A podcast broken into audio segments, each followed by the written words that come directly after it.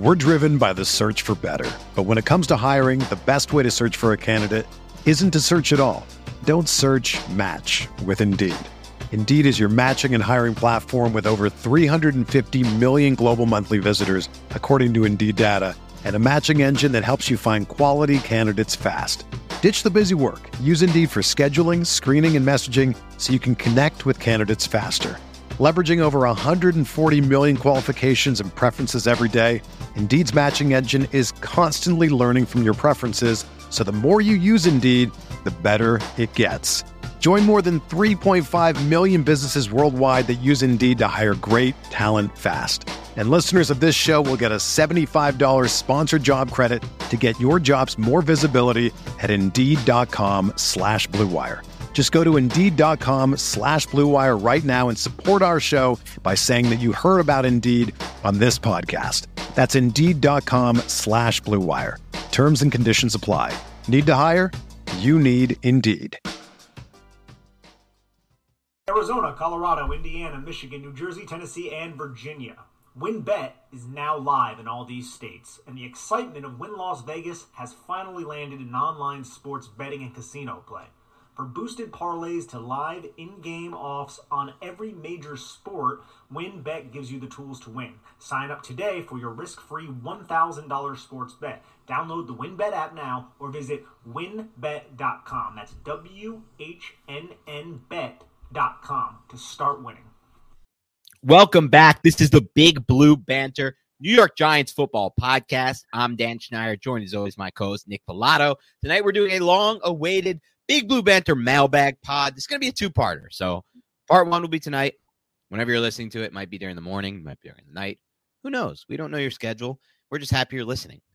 But the second part will come later, later on. Yeah, maybe a day or two later, we'll drop the second one. Wanted to make sure we got everyone's questions in. We do apologize if we missed any questions. Uh, like I said, use the hashtag Big Blue Banter. That's how I always search for them. Um, so I might have missed ones that weren't used that that weren't using that hashtag. I did look through iTunes, but iTunes hasn't been updating any ratings or reviews. We haven't had one in a long time, so I think they're just kind of stopped doing it. So I don't see any questions there that we missed. But again, if we missed your question, we do apologize. Feel free to just DM me and Nick on Twitter, and we can just answer it privately with you guys there, a little one on one, which we do with other listeners of the show, and we're more than happy to do with you as well. All right, Nick, let's get this mailbag ripping and roaring and going. I'll start us off here with the first question. Um, Young Boy Cap, Young Boy Cap asks, can y'all go over players that have the most realistic trade value and possible moves that you see as a positive for their salary cap and roster construction? So I think the players I'm about to list have trade value, but a lot of these players, the, the NFL and other teams may be aware that the Giants are trying to move them, which will depreciate their value a little bit.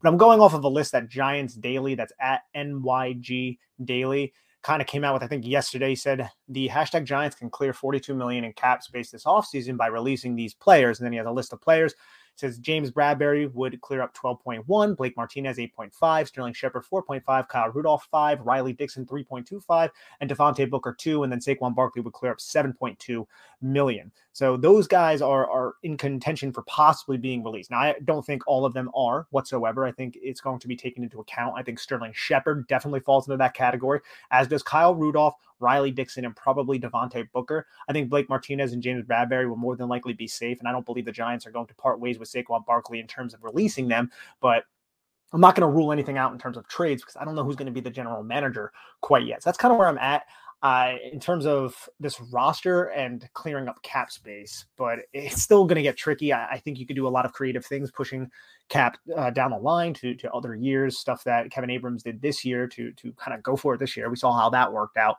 but not knowing who the general manager is, it's kind of hard to kind of gauge what exactly he's going to do. Dan, what do you have to say about this? I think realistically speaking, the only player with any trade value is Saquon Barkley. Nobody's trading for uh, James Bradberry's bloated contract. Nobody's trading for Blake Martinez off an ACL. Um, and the rest of those guys aren't really tradable players either that have any kind of value in a trade market. Um, and so Barkley might. I don't really know what value he'll have. We went over this on crossover show with Talking Giants last week. It really depends, I think, on how he finishes out this season. It depends on if there's a team in the Super Bowl window that feels like you know, they can get a boost from a player like Barkley and he'll be give he'll be their best or clearest path towards an immediate impact player. We've seen teams try to do this. The Chiefs have done this, you know, drafting Clyde Edwards-Helaire in the first round, trying to find an immediate impact player, not worrying as much about things like positional value. Obviously, they made a huge mistake taking him over Jonathan Taylor. That was just a really bad evaluation on their part. Like the Chiefs with Jonathan Taylor now, can you even imagine how good they'd be? Like that would fix their broken offense right away.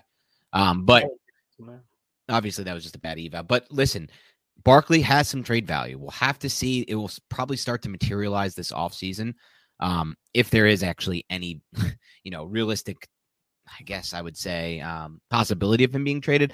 I still feel like he's Mara's boy. I think Mara loves the amount of money that Saquon Barkley makes off the field for the Giants, uh, for, as a franchise, as a business. He's a very marketable player. He's a great person. He works hard. All those things. He's been in plenty of commercials and remains, you know, one of the highest jersey sellers, the highest jersey seller on the team. So I don't necessarily know if that will factor in. I think it has so far. I think it factored into the decision to draft him to some extent, and I think it will factor in the decision to not trade him. Now, there are some easy cap uh, creations they can have this offseason. One of the easiest one is cutting Riley Dixon, a Dave Gettleman disaster. He's the fourth highest paid punter by AAV. Gettleman traded a pick for him and then immediately resigned him. He's one of the worst punters in the NFL pretty, pretty, pretty obviously. Um, and I hate to say that because he does follow me on Twitter now, which you know, I don't know if he listens to this podcast. I hope he doesn't because we're not too kind to him. But they'll create 3.25 million in cap space and only uh, 125 million uh, thousand in dead cap. So that's a good one because you don't have much dead cap that comes out of it. Another possibility that no one's mentioned is Nick Gates because cutting Nick Gates would clear 2.5 million in cap space. And this might not be something that on the surface we might want to do, but it might be something that they have to do. If Nick Gates isn't improving as much as they want to in his recovery from, again, what was a gruesome, debilitating knee injury, one that was similar to a leg injury, one that was similar to the Alex Smith one that took multiple years to come back from. And then ultimately, you know, he retired short, shortly after. If that's the case with Gates, they may just have to cut him. Like I don't know if you can just keep him on the roster as a red shirt year a 2.5 million against the cap and a team that's going to be super strapped against the cap like the Giants are when they need to find linebackers to start and they need to find multiple offensive linemen. I mean, more than multiple. It's not just two. It's four, five, six as far as depth goes. And they're probably going to need to fill other positions as well. Tight end is a big one. Like if they cut Kyle Rudolph, which they should, which will create five million in cap space, but also put 2.25 million in dead cap against the cap, that becomes a position almost a bit as a. I'm sorry. Go ahead. I didn't say anything. Oh, I'm sorry. I thought I heard something. That becomes a position that becomes almost as bigger need than any of the ones I already mentioned with linebacker. Obviously not offensive line, but with linebacker, like you can probably get away with Tae Crowder and Benardrick McKinney, I guess. Can you really get away with because they're not going to re-sign Ingram? They don't have the space. Can you get away with like Kaden Smith and Myarick and, and, whatever else you can find at tight end. Tight end's so hard to find too. It's like you you don't get like a Benardrick McKinney off waivers ever. You just have like nothing there. It's a position that's really scarce across the NFL. So, you know, we'll see what happens, but they're going to have to find ways to create cap space because they need to use free agency because there's just too many positions to fill in one draft. Yes, they're going to have to use free agency somehow. I think a team that makes I I guess you could say somewhat sense for Saquon Barkley, especially if this team gets exploited down the stretch of the playoffs, is the Buffalo Bills, who that's a great call. Not had a running game for a while. Yeah, it's I, I don't know, man. I just I, am watching some of these games. They can't run the football. They put so much on Josh Allen, and you put an athlete like Josh Allen with an athlete like Saquon Barkley, and all it takes is a draft pick, and you can eat the cap there that's a that's an interesting one to to uh, keep in mind if if the if the Bills just get punched in the mouth by like the Colts or or the Patriots in the playoffs. That's the best one I've heard yet, and by far, I love this call. I think you know obviously he's not going to be here. We hope Dave Gettleman, but he does have a prior relationship with Brandon Beane, the general manager of the Buffalo Bills, who somehow came up under Gettleman, but has done a much better job of fielding a roster than Gettleman, which is just as frustrating as can possibly be. But you know, even if Gettleman's not here, that's a great call because they're a Super Bowl contender. That's what you're looking for. They need to establish a run game. They need talent in general at running back. I mean, they have Zach Moss inactive every other week, and Devin Singletary is is only an okay player. So that's a great call. I, am looking at that one. I'm thinking that could be a really big one and a big hit. I'll be interested to see if they could possibly get that going. That's a good one, Nick. I like that. Thank you. Thank you. So we're going to go to Breck Jones who asks us, speaking of the Bills, if they were to scapegoat offensive coordinator Brian Daboll and you were guaranteed to get him as the OC, but Judge is retained as the head coach, would you be for that or against it? That's a good one. Um, yeah, I, I'm for it for a multitude of reasons, but also with a caveat. I'll start with the reasons I'm for it. I'm for it because I love him as an offensive coordinator. I love his pass first mentality, and I love some of the schemes they've run. And more specifically, he is awesome in the red zone. And that is where the Giants need to improve most in the red zone. So love him as the offensive coordinator. And as Breck said, it means, you know, Joe Judge is retained. Obviously, I'm not huge on Judge. I don't really see too much long term hope for him or upside based on the, some of the ways he's, you know, some of the things he's said and done.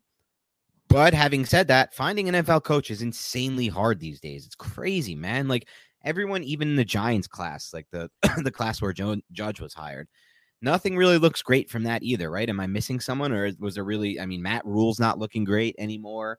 Uh, what else is in that class? Kevin Stefanski. Yeah, Stefanski actually is great. So I missed that one. Obviously, I missed that one. So there, I mean, but you know, you hit one of every four of these got these guys from every coach class. It's not easy to find them.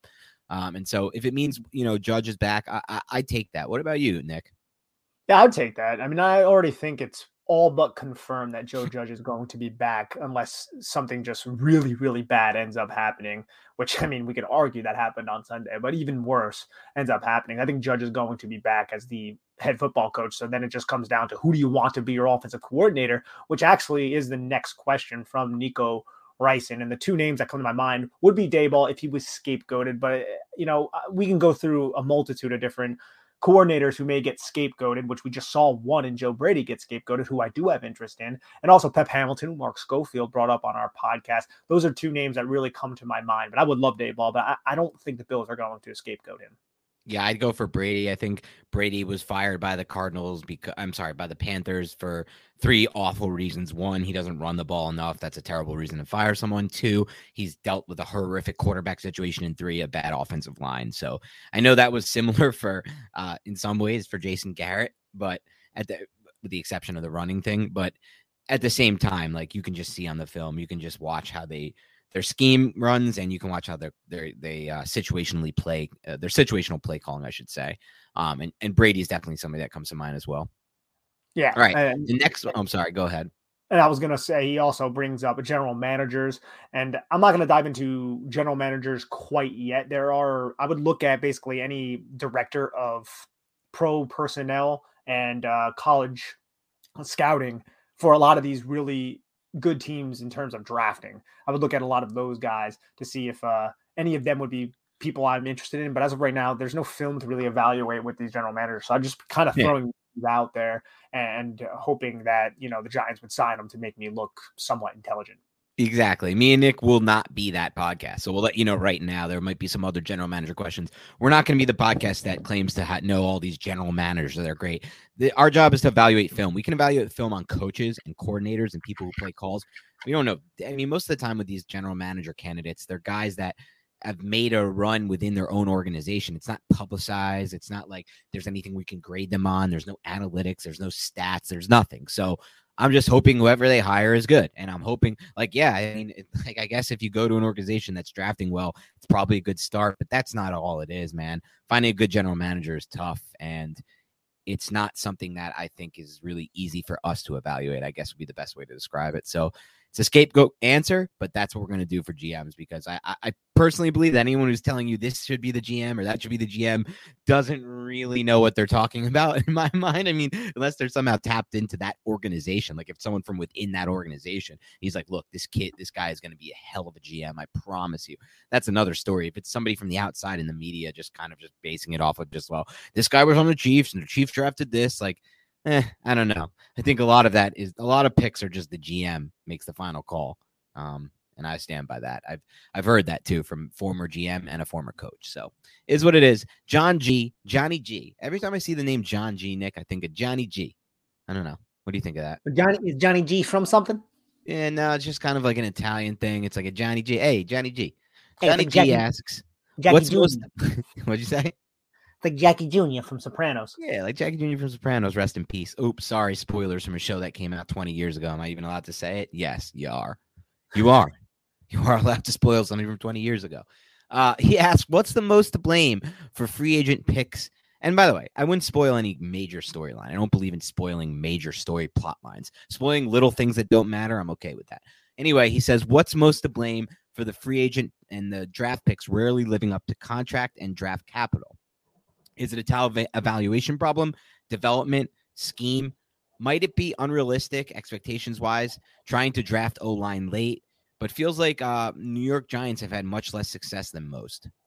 It does feel like the Giants have had less success than most. And I believe it's collective, man. It's talent evaluation. I think development and coaching is also huge. And uh, you would have to kind of select each player to kind of go over it from an overall standpoint. I think some of it's the individuals who were selected because you look at Will Hernandez, and he's probably like the most uh, frustrating one in terms of someone who didn't reach the potential that many thought he had because he had the mean streak, he had a lot of the he had a lot of the physical attributes that you look for in an offensive guard. And he came out in 2018 and proved that, hey, I, I can be a, a solid starter on the offensive line. And we all thought that he could take that solidness and build and become a good to very good offensive lineman. And that never happened. Now, why did that never happen? Was it a motivational thing? Was it a coaching thing? Was it he's not being utilized to his full extent? I would argue it's not the latter because I think the power gap system that Jason Garrett actually ran probably fit him, probably fit him much better than a zone type of scheme. I just think the individual never really scratch the surface of his potential. And I don't want to sit here and call him out from a, a motivational standpoint because I don't think that's fair because I really don't know any of those things. But he just never progressed from the talent that he showed at college. The development was never linear from him. And that's one case. But I think collectively that's happened a lot with the New York Giants. So you have to kind of start from the top, right? You have to start with the general manager and you have to start with the coaches. And there's been several coaches in the last, what, several years here. You've had three different head coaches who have failed to consistently develop a lot of the draft pick. I think if you can go back far enough to to Jerry Reese, I, I don't know how much that general manager was in tune with that head coach and Tom Coughlin towards the end of that era. And that's another reason why I think everything kind of came to a boiling point and blowing and ended up blowing up. Now, Dave Gettleman, I actually I actually think Dave Gettleman was in tune and in sync with his coordinators and made draft picks for those coordinators, but those coordinators coordinators never uh, manifested these players into a, a solid um, weapon for either side of the ball. And what's your take on that? It's a really great question, John. First of all, I mean, I would tend to agree with Nick here. It's a combo of talent evaluation, development, and offensive scheme. I would say if I had to rank them one to three, talent evaluation would by far be for be one, then development, then offensive scheme or any kind of scheme. And I'll, I'll even touch on the Hernandez example. To me, I think it's more of a bad evaluation of the talent. I think he just hasn't made the jump from playing against low level players like UTEP, that whole defensive lineman like UTEP, that he'll never see in the NFL, to actual NFL linemen because he's not overpowering players at the point of attack like he did at the college level and he's just not a good mover in space. Like that was something you have to evaluate, right? Like your job as a talent evaluator is can he translate to the next level? And he has not translated to the next level. His game was great at the collegiate level, at the level he played at, and it's not good at the NFL level. And so part of that I do agree with you is maybe the kid isn't, you know, doesn't want to get better. And that's part of it as well. Or maybe the kid is mentally not there and wasn't asked to do as much from mental standpoint at UTEP, whatever that may be. But he's not a good mover in space, which is super important for the position. And he doesn't overpower or win at the point of attack as often as he should and as often as he did at UTEP. And so that's just kind of your job. Like part of this is you have to evaluate how they'll translate to the next level. Justin Herbert was not very good his final season at Oregon. It was a bad system. They evaluated him and said he can translate really well to this next system that we're going to have for him. And he's a much better NFL quarterback than he was a college quarterback. And so, you know, that's a big part of this. And that's why it makes it so hard. And that's why the draft is such a crapshoot. But that would be my take. You want to know something interesting with Will Hernandez that I just kind of was thinking about while you were talking? Will Hernandez, has he ever played next to a competent offensive tackle? that's a great point. He never has played next to a competent offensive tackle. Now, I don't believe that's the reason why he's not scratching the surface of the potential that a lot of people, including myself, believed he had, because I've seen plays where it has nothing to do with the tackle and it's a combo block, an ace block with the center, or just a one-on-one block, and he and he doesn't end up, you know, doing anything correct in that situation from a technical standpoint, and he ends up being a liability and just losing one-on-one matchups there. but it doesn't seem like he's never played with a competent tackle because last year when he was playing with Andrew Thomas, Andrew Thomas was not a competent tackle. This year he's playing next to Nate Solder on the right side, not a competent tackle. And you go back to 2019 and 2018, his rookie season, he was playing next to Nate Solder. I feel like Nate Solder was at his best in 2018, 2019, not so much. So I don't know. It's, it's interesting. I, I don't think that's the reason, but it's something that I just kind of thought about.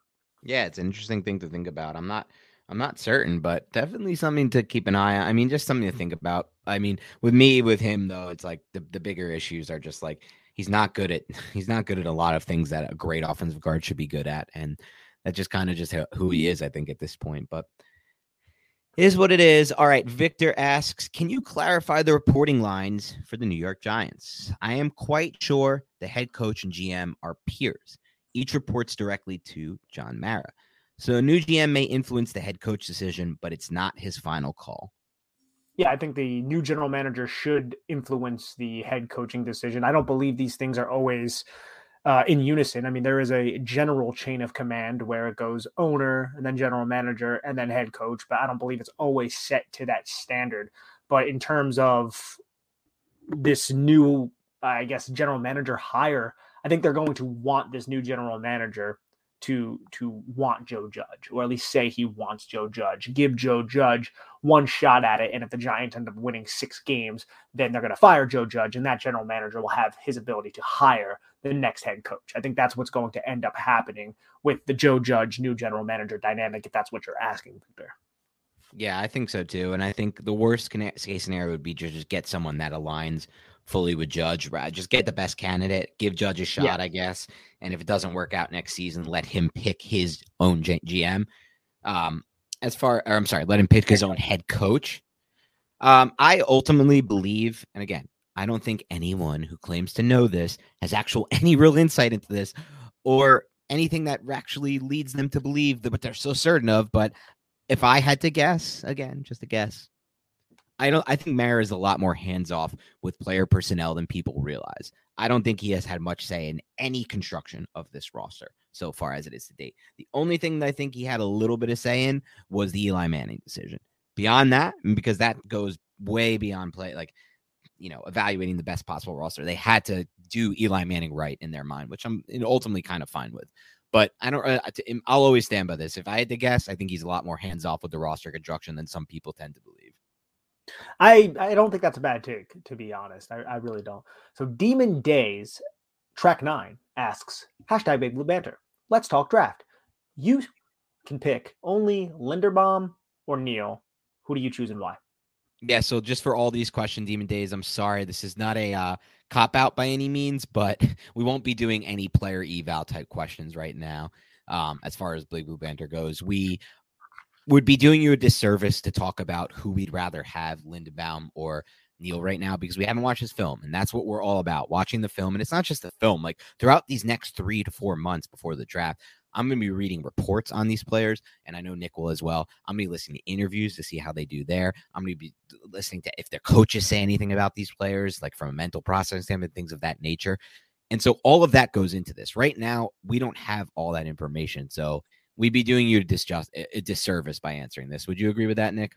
Yeah, 100%. I haven't grounded the film. I only watch them on broadcast. And watching on broadcast, you can glean from certain positions. I, I feel like the offensive line is one of the uh, more difficult ones where you kind of have to, if you do watch broadcast, you have to go back and forth, back and forth to really gain, get a gauge of of who the player is. And in terms of both these players, from what I've seen so far, they're both high caliber guys, and I can't decipher because I haven't watched the film yet between which one I'd rather have for the Giants. Yep.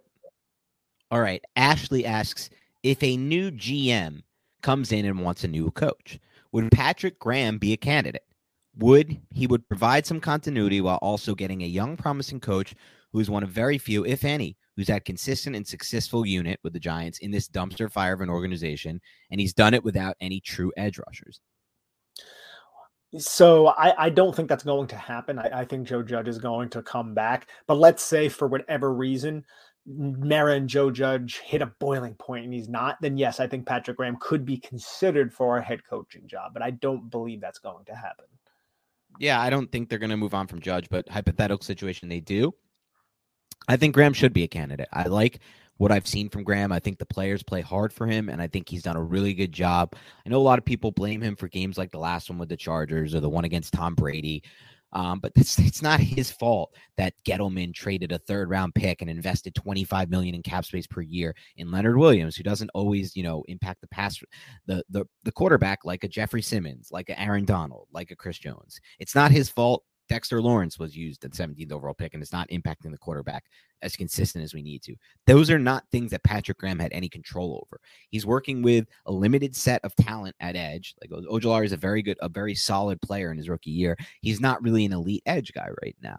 Um, and he's working with an even more limited set of talent at the linebacker position, which makes it harder for him to get creative and use, you know, pepper the A gap and do some of the things that we see from some of these good coordinators who get a pass rush in there. I know Vance Joseph does a good job of that. I was watching uh, the Cardinals early on the game uh, get some pressure against Stafford that way. But, you know, you can't do those things as much when you have Tae Crowders and the, and the Bernard McKinney's out there. So for me, he's somebody who I would be interested in, especially if you can bring in a good young, young offensive mind at the coordinator position for the offense. Absolutely. It would be interesting to say the least if that were to happen. Robbie Allen, Bobby Allen asks Are the Giants a better running team with Saquon or Booker right now? Well, first, let me say uh, a little presumptuous of you to assume that Robert Allen, who writes his name out as Robert Allen, wants to be referred to as Bobby. Just yes, very presumptuous of me, but. I, I did it, and I'm going to do it with other names that I feel like have an ability to be shortened. Okay, I understand that. I respect it. Don't you ever call me Danny, though. All right, you hear me? Why, why do you hate Danny so much? I, I know that's a like I don't like Nicky. It's not like something that I aspire to hear. But if it happens, I'm just like kind of let it roll off my back. Yeah, I don't know. I don't know what a, this is some deep rooted problem that I probably need to speak to some kind of therapist about. But listen, I don't like Danny. What about Daniel? And don't call me. What? What about Daniel? Again, my mom still calls me Daniel, and so Nancy Schneider, saint of a woman, will always be allowed to call me Daniel. And so I'll take it from people within the family. Others, eh, I'll listen to it. I don't mind it. I don't mind it nearly as much as Danny, but uh, listen, it's Dan. It's not that hard. You shouldn't have told uh, everyone on Twitter that you hate Danny because you're yeah, going now it's going to be Danny. Well, listen, I, I, you know how I am. You know I'm not going to. I wouldn't do that. You didn't. you didn't have to specify it to me. You're right. You're right. I made a mistake, and listen, we can edit that out. But I, I, I say choose not to. I have to own up to these mistakes and live and learn from them. All right. So Robert Allen asks, "Are the Giants a better team running with Saquon than Booker right now?" This is a really interesting question. I think this is ding ding ding best question we've been asked yet. So good job, Robert Allen. I'm going to start doing random things like that, like rate the questions and rank the questions, give kudos to better questions. Doesn't mean the rest of them aren't good. I just like these kind of more in depth and interesting ones um, even more. So to answer your question in a vacuum, just what you asked, I think the answer is yes. Uh, or, or I'm, I'm sorry, you said either or. I thought you said with Booker. I think the answer is with Booker, but I still think the Giants are a much better team with Saquon on the field because Saquon can hit a home run, because Saquon can run a route like he did in the last game that scored a touchdown against the Chargers that Booker just doesn't have in his arsenal. Because Saquon can do take a screen pass to the house, which we saw in past seasons, not as much this season. And because of that home run ability, I would rather have Saquon on the field. But are the Giants a better running team with Booker? I think the answer is yes. I think he does a much better job of processing mentally. I think he does a much better job of following his blocks and setting up his blocks. I think he's more decisive. And I think he's more of a north south runner in the right way, like not running into the back of blockers. So that's my answer there. What do you say, Nick? I think Booker is a better running back than Saquon Barkley in terms of vision, decisiveness, and how and when to hit holes. But I still think as you kind of said as well, Saquon Barkley is the running back you would much rather prefer to have because of his unique athletic ability, his uh, superior ability in space, and his ability as a receiver. I think Booker is fine in all those senses, but Saquon Barkley is way too, um, just so much more dynamic than Booker that I would have to go with Saquon, despite the fact that, you know, you watch Booker, man, and, you know, he falls forward. He's a tough runner, but he, you know, he just doesn't have those unique qualities as Saquon Barkley has. Yeah, exactly. That's a fair way to do it. All right. Yojimbo Fukiyombo. Fujiyombo. Yojimbo Fujiyombo. I don't know. Fujiyombo. he says, I knew I was going to pronounce one of these wrong eventually. He says, What has Joe Judge done well as a head coach for the Giants? Is it game planning, scheming, building a culture, making players or coaches better than they were before he got to them, play calling, special teams, player evaluation, uh, managing the salary cap. He says, seriously, what the hell is Joe Judge good at? Anything? Yeah. So Joe Judge, I think we could say he assembled a a solid coaching staff without the Jason Garrett hire. Now, the Jason Garrett thing, uh, people are saying that it was a Mara hire. I, I have no idea. You know, that was obviously a mistake. There were reports that said Joe Judge wanted to remove Jason Garrett after last season. That didn't end up happening. I don't mind the coaching staff overall, but and then the culture I think is also you know solid in the terms that these guys haven't quit on him despite the fact that the Giants are absolutely terrible. But the game planning isn't all that great. The play calling and the in-game decisions have been a liability.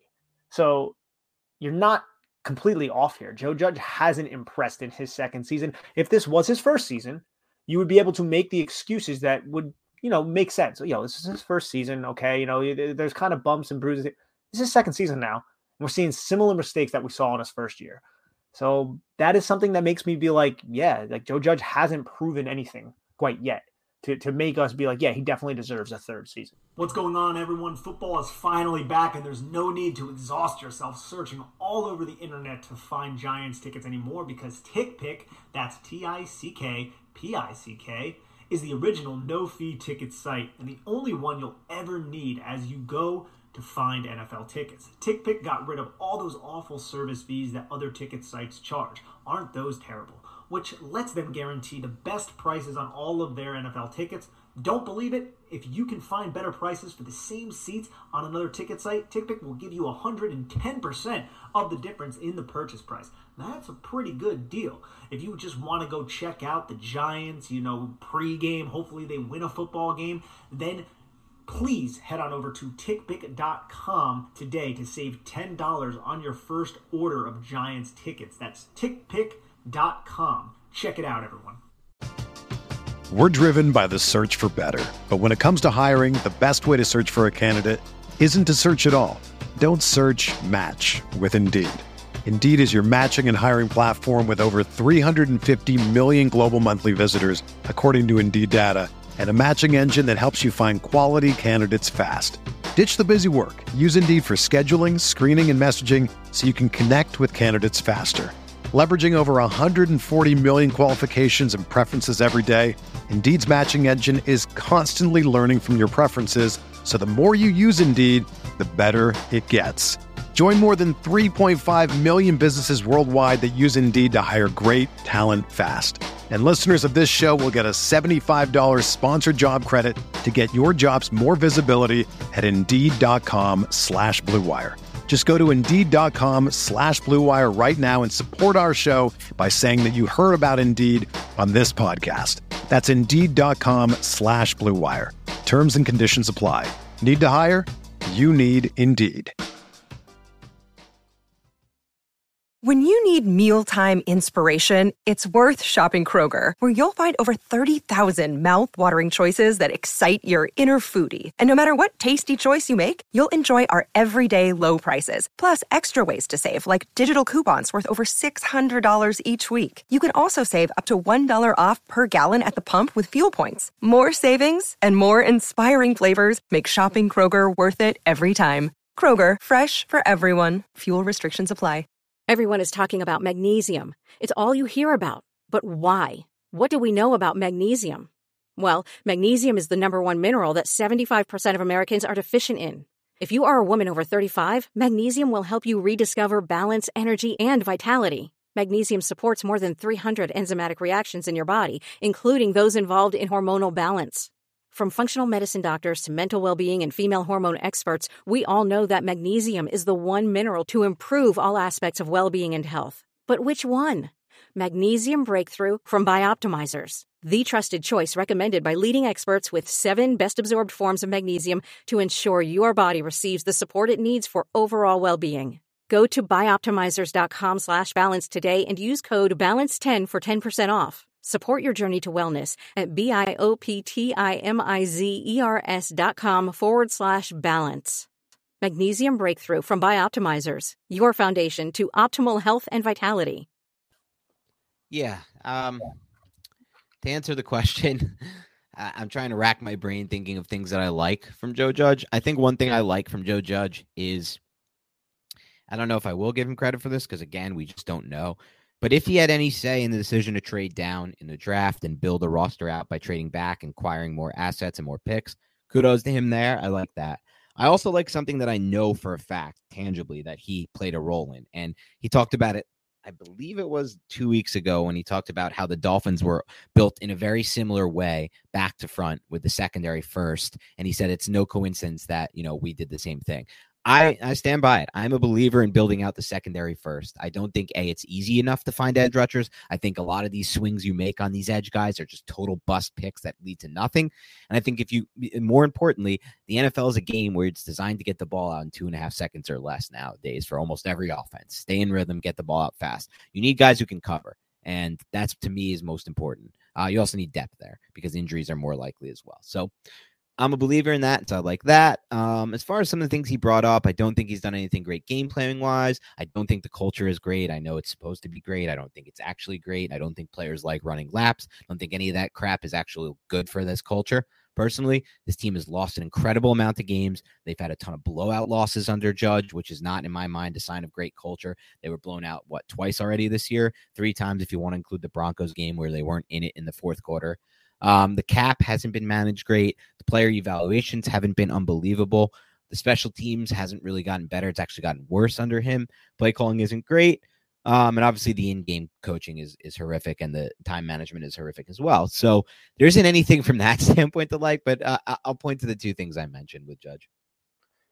Absolutely, man. And you know, you never go back to front. Anyways, any nah, we are okay. Uh, Kev NY fan, he asked about GMs, and we kind of already hit on that, my man, a little bit earlier. So then Derek Passon asks, in the moment, which of the post Super Bowl 46 years was actually the most depressing? In retrospect, which year did they squander the largest opportunity? I like this question. Another excellent question. We really need to get a soundboard on the show, Nick, so we can like move mm. and put in sounds. Like we have this on fantasy football today with CBS. We can put in sounds that like this is be like another ding ding ding or some kind of sound to indicate a great question by Derek Passon here. So this is a great question. For me, I talked about this year as the most grueling and grinding, and it certainly has been.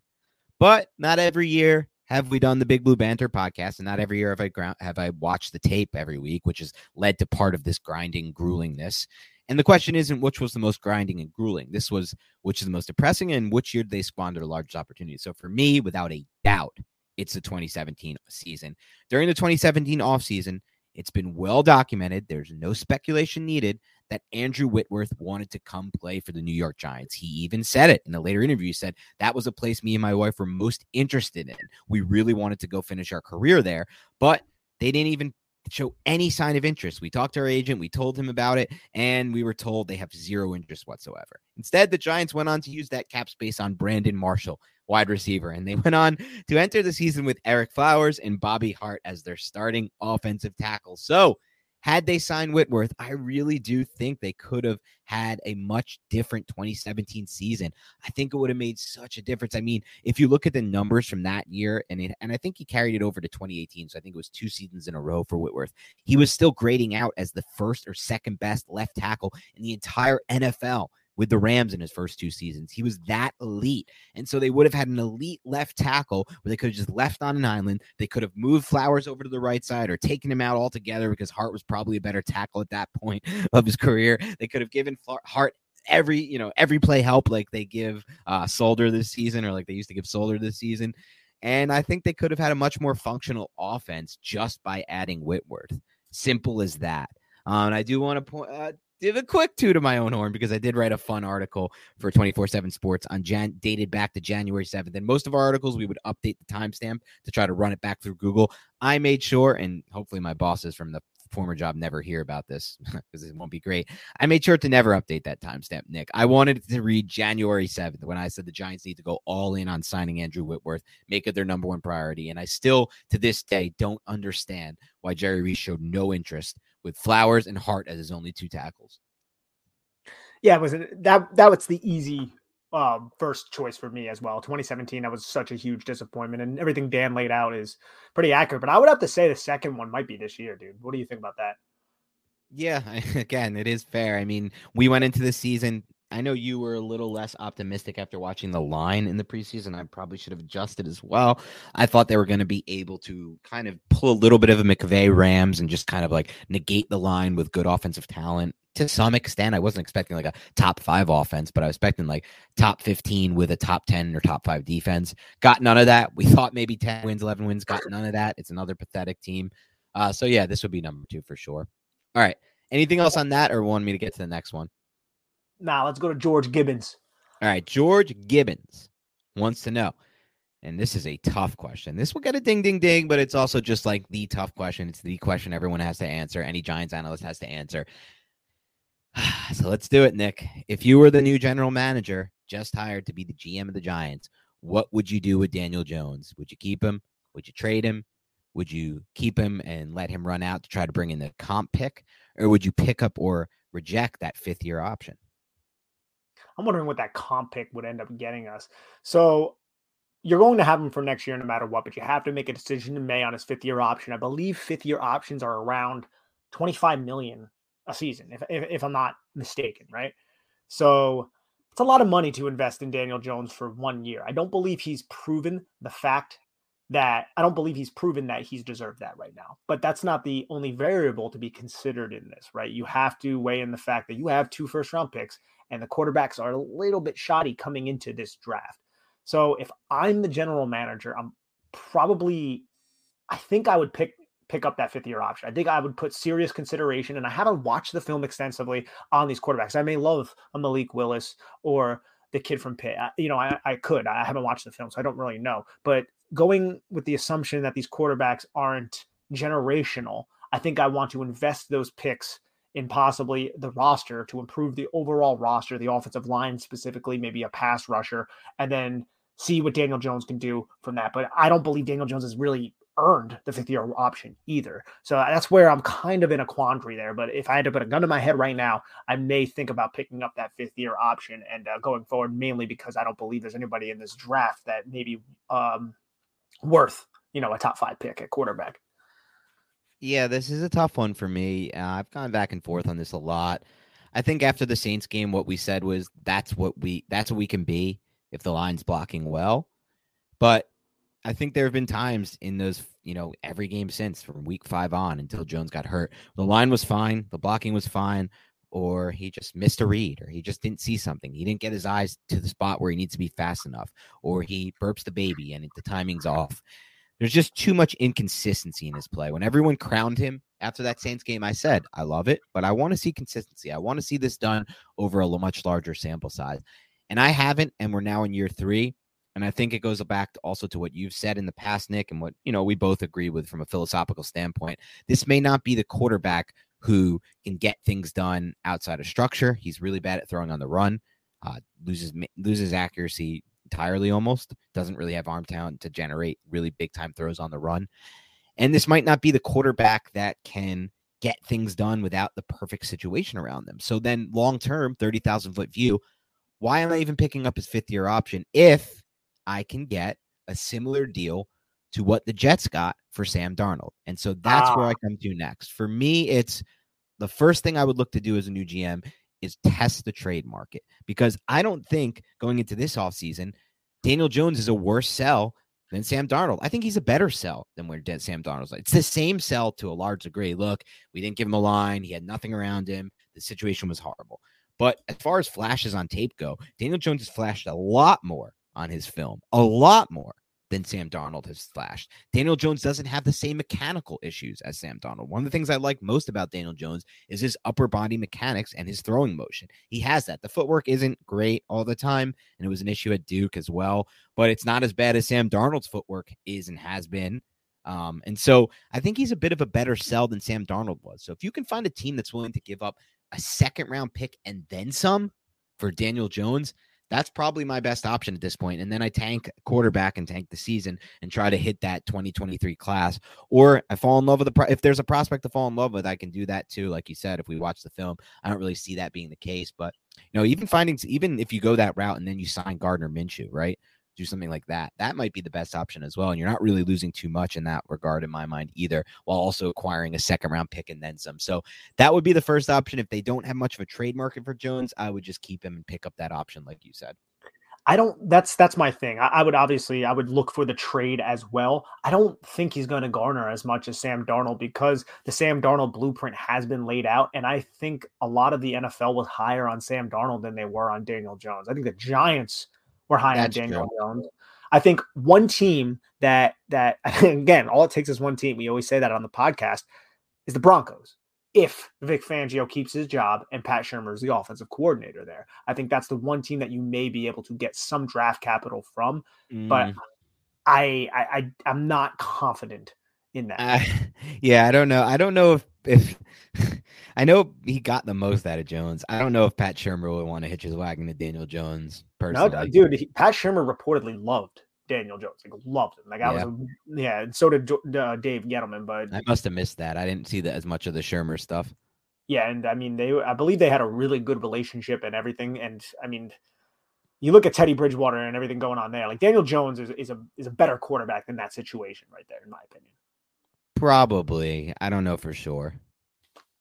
Yeah, it's not. It's definitely not a definite thing. Yeah, uh, but he, I, I think I guess overall, he definitely has more upside than Bridgewater.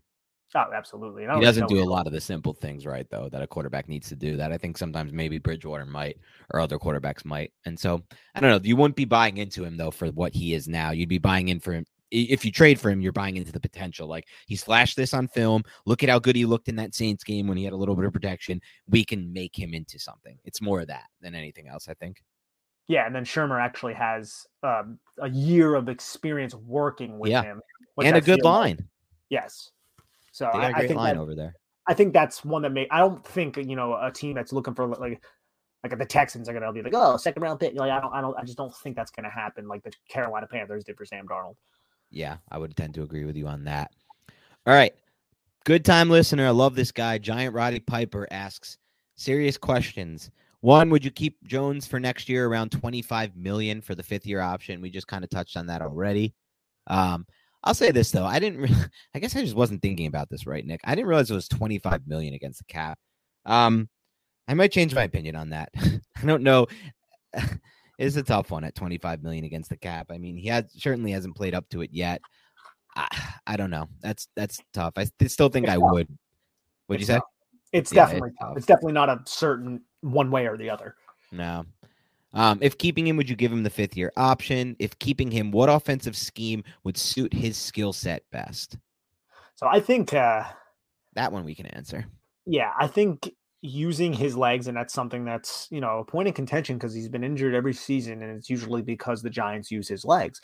I think it has to be within the system that you have to use zone read, you have to use RPO, and you mm-hmm. have to focus on getting the football out of his hand quickly. But I also think the vertical element has to be implemented into this offense. I think you can spread out a lot. I think you can use empty. He's operated out of that well. I think you have to use quarterback draw. You have to get him moving laterally with play action bootlegs, with, with a lot of the things we've seen within Jason Garrett's system. Only I think you have to make the pre snap phase of Jason Garrett's offense much more creative, and then the post snap in terms of what the heck the receivers are doing much more creative. And I think you should also simplify the offense maybe a little bit in terms of not having him do full field reads all of the time. Now, he doesn't necessarily do that all of the time. A lot of what Daniel Jones and every quarterback does is they read pre snap leverage, they make right. a decision, they check that guy post snap, and then they fire the football. It's something I think Daniel Jones needs to clean up a little bit. But I think you can dial it back maybe a little bit more to simplify things for Daniel Jones. But I think my main thing would be using that athletic ability, which hasn't proven to be a, a great strategy so far because he's been injured so damn much. Yeah, I think in answering this question and thinking about my answer, Nick, it's kind of where kind of makes me realize why I'm lower on Jones than I want to be than I hope to be at this stage of his development as the former sixth overall pick because I start to think about it and I'm not even like I want to say you just simplify the offense, right? Because that's like you know, everybody talks about how good Daniel Jones was his rookie year, but what they don't realize is instead of looking at it like Daniel Jones was so good and then the Giants failed him because they didn't build an offensive line and they went to a worse system for him. And that's why he hasn't been as good. Once you get back to a better system for him, he will build on his rookie year. they almost don't consider the possibility that he was in a simplified offense his rookie year and teams didn't have film on him. And once film is out on there on him and defensive coordinators have what he was doing well, because it wasn't much, it wasn't much. They, they weren't reinventing the wheel, A, with Shurmur, and B, they were doing a lot of the same things over and over. They adjust to that, they take it away, and then what? Because you can't just go back to it once it's adjusted to and taken away. And so, like, I want to say, like, simplify it and have him go back to reading the field high to low, half field reads high to low all the time. But that doesn't seem like a long term plan that I can get behind is something that I think will work and lead the Giants to a Super Bowl. It seems like if you have to run a simplified offense for your quarterback, that's not the quarterback you want to have. And so he needs to develop his game. His eyes need to get a lot faster. He needs to get better at processing. Like there are ways to help him, like you said, like use more zone read, I guess use his athleticism, work in the RPO game. But then you kind of just have like a Tua situation where you're running all this RPO and the offense isn't really good, but it can move the ball. Like he can get to that level if you want to turn him into a, what Tua is doing right now with Miami, but that's not what we want either. There's no ceiling there really to me as far as what I'm looking for either. So I don't know, man. I'm I'm at a bit of a crossroads there, and I think I, uh, I again like you want to find a system that's going to attack vertically more. It's going to simplify it for him, but then again, if you're simplifying things for your quarterback, is that really the quarterback you want? No, it's not necessarily what you want, but it's also you can simplify it initially and then expand upon it if he sure. continues to prove that he can operate within that simplified system. And I don't think simplified necessarily has to mean not vertical or not explosive. I think you can operate more simplistic route concepts like stick, something that has been criticized, but when used sparingly and in the right situation against the right defense, it's effective. But I feel like another big issue with Jason Garrett wasn't just the playbook, it's also the play calling. So I think the play calling is something that can be, uh, I guess, more efficient. And, and especially if you incorporate a lot of pre snap movement, pre snap motion, and some more unique aspects that we did not see with Jason Garrett, then that could alleviate some of the pressure that Daniel Jones has seen within his two years with Jason Garrett's system. At least yeah, I hope. Fair. Yeah, that's the hope.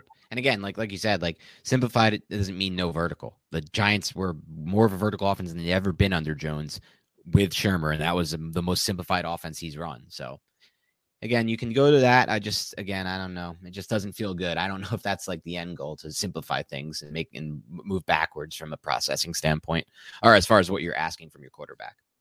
Yeah, you know, I, I completely agree, and I don't and I'm not even fully sold that Daniel Jones should be here. I think the Giants are in a really, really tough spot right now, and they put themselves in this spot through the last several years. I mean, dating back to Jerry Reese, all throughout Dave Gettleman's time, and now you're at a point where you invested a lot in Daniel Jones. Are You're going to turn the page on on this player who has proven himself to be someone who can be in the NFL, but not someone who's going to necessarily take you to the next level. And then you have to add in all the variables of, well, he has had crap and all the excuses, but again, some of them have merit, like we always say. So I just think it's a really uh, tough situation and decision that the Giants front office, whoever that might be leading it at general manager, is going to have to make at the end of the season. No doubt about it. All right, Jim Henry asks, you got five picks in the first three rounds. Do you spend three of the five on O line or four of the five? yeah, it's it's it's all going to come down to the value and everything like that. But yes, they need to put a focus on the offensive line. Yeah, I mean, me and Nick are big believers in you don't draft position, you draft the player, and I think the best teams do that. So I stand by that. The hope is that this is another great offensive line class, and the Giants don't get screwed, and a few guys are taken ahead of where you know where they pick, um, and, and that could be bad luck. But yeah, if it works out well and there's good value on each pick, I'm fine going three or four of the first five picks on O line. They need depth, they need starters, they need guys to compete, they need to have the ability to, if one of these guys busts, the other they, they have another guy to turn to. So I'm totally fine with it. Like I think they can go into next season with with this defense plus some at some added players, maybe at linebacker in free agency or something like that.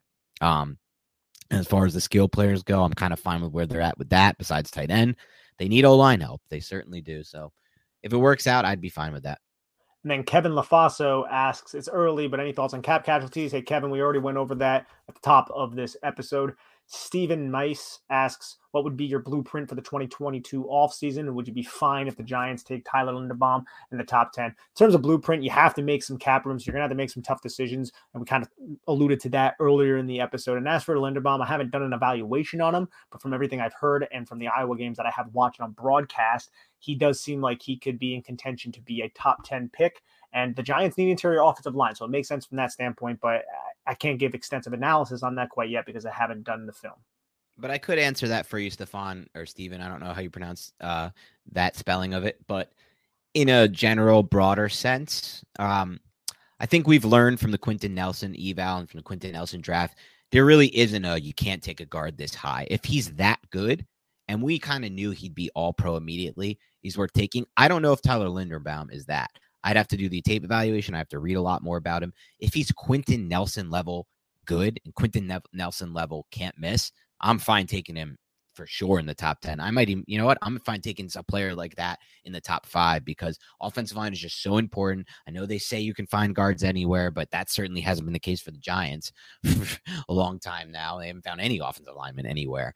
So it's just a hard position. To, it's a hard group to find players at. And if you could find a Quenton Nelson, I don't care what position he plays of the five, just get him. And so if he is on that level, and I'm I don't think he is, to be completely honest, from what I've seen so far, but he might be, then I'm fine doing it. If he's not on that level, I would be somewhat okay, but I think it's risky. Like there's been other guards taken early, like Jonathan Cooper, who have busted. Um, and so it, you really need a strong, clean eval. Absolutely. Tommy Red Cheeks with a Coughlin from the Green Bay game pick. Shout out to this awesome ask. No, no, no, no, no. I'm so sorry. That was my note. So it's Tommy Red Cheeks, but he in his profile picture, he has a Tom Coughlin picture from with the red cheeks from the Green Bay game. So I just thought that was awesome and I wanted to shout it out. Oh, parentheses next time, Dan. Yeah, editorial notes right here. What should the Giants legitimately do to alleviate uh, this situation? I don't see a way out other than a few years to rebuild and to fix the cap situation. Yeah, how did they get out of this mess? Um, We've kind of touched on it a lot throughout this episode. It's it's not going to be easy. if I'm going to be honest, I think the quickest fix out of this mess is is improving the quarterback position. If I'm just going to be completely honest about the situation and what I see when I watch NFL games across the league. Now there are ways to do that. One might be trade. I'm certainly going to have my eye out on some of these trade possibilities. If Deshaun Watson gets cleared, he'd be my number one target. I don't think Aaron Rodgers is going to move on at this point, but he'd be a target for me. Russell Wilson is someone we'll talk about later on the show. I'm not as sold on him, but I'd have to watch film. Um, but if they're not going to trade for one, they gotta they gotta you know the only other way to get one is the draft, or if Daniel Jones becomes that player we hope he'll be. But to me, the biggest way that this team gets better is just simply better quarterback play. That's at least my personal opinion. No, I 100% agree. I think that's something that can definitely take this team into playoff contention, possibly because this is a quarterback driven league. It wouldn't be easy for said quarterback behind an offensive line that is tragically bad. But we've seen Deshaun Watson do it down in Houston with a terrible team around him, have a pretty solid season, lead a you know subpar team to the playoffs. Granted, the defense was solid back then, so that would be the quickest way for certain. But there's a there's a lot that needs to happen if that's not the path. Yeah, and even Russell Wilson until this season, where he got hurt and had to try to come back in no time from this injury that was supposed to leave him out eight hmm. weeks.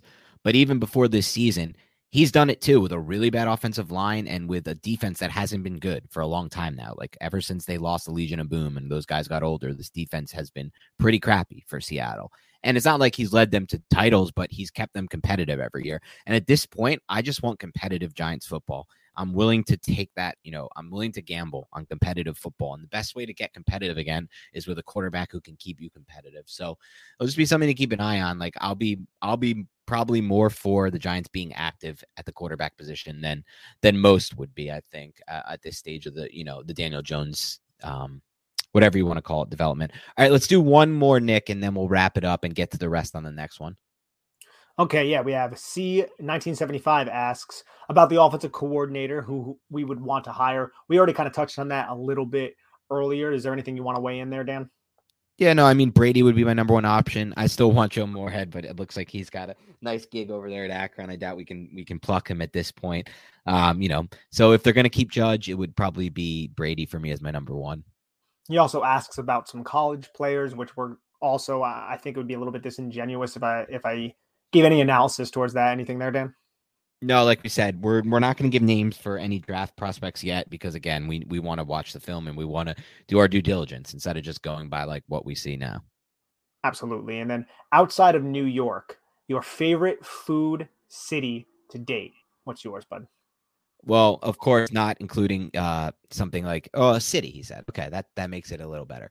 So I will say, while you can get really good food of certain, like for example, the best barbecue by far is, is Austin, in my opinion, and I've had uh, Houston barbecue as well. Austin barbecue was 10 times better. And I know Houston's not known for its barbecue.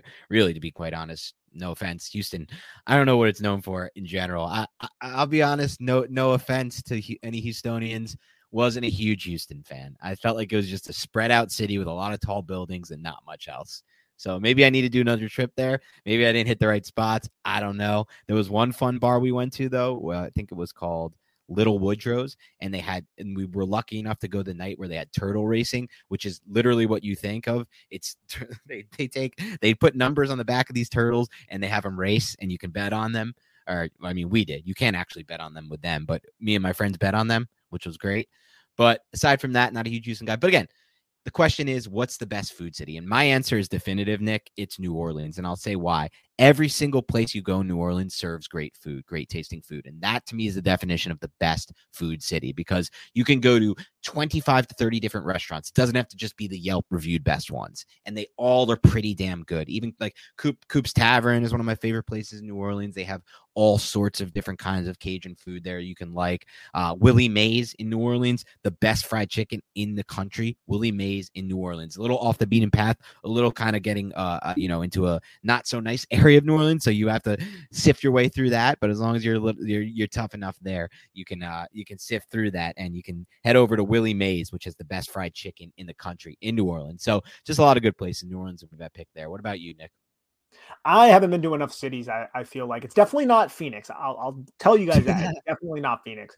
I've liked the uh, street tacos in LA. Um, obviously, New York is out of the picture, according to this. I've had barbecue in Austin. It's absolutely amazing. I would like you to talk to your coworker, Heath Cummings, about best barbecue, though, because Ooh. I think he would have something to say about that, Mr. Kansas City himself. Yeah, so, he believes it's Kansas City. Yeah, yeah, exactly. And I've, I've been to a lot of, I would say I've been to a lot of cities, but I went to a lot of those cities when I wasn't really indulging in their in their cuisine, so I kind of uh, shot myself mm-hmm. in the foot there. Yeah, I, I, shouldn't have even asked you this. You're not the best person to ask for favorite no. food. It's all right, Nick. It's all right. No. You're in great shape, so you got that going for you. Thank you. Probably going to live to like 127 with your health. Highly doubt it. But Dan, I don't know. I don't even know what this question is. but uh, what is your favorite track on the new Jacket album? Yeah, so My Morning Jacket, one of my favorite bands. Obviously, we've me me and me and this this this listener have shared uh some some talk about the My Morning Jacket band. They came out with a new album. So to answer your question, I actually went to their live show in at Forest Hills in September, and so I'm going to answer this two ways. My favorite song by them live uh, was um, oh crap now i'm blanking on the name and i'm totally pissed about it. so let me favorite let me first start by saying as i look this up my favorite song on the album recorded is penny for your thoughts and a close second would be complex those are probably my one and two from this new album. And in general, I'll say this about the album. I didn't love it as much on the first listen through, but as I've listened through a bunch of times more, I have started to really like this album. I think it's a pretty solid album. I'd even put it ahead of some of the albums. It's not going to reach the tier one for me, which is Z and It Still Moves.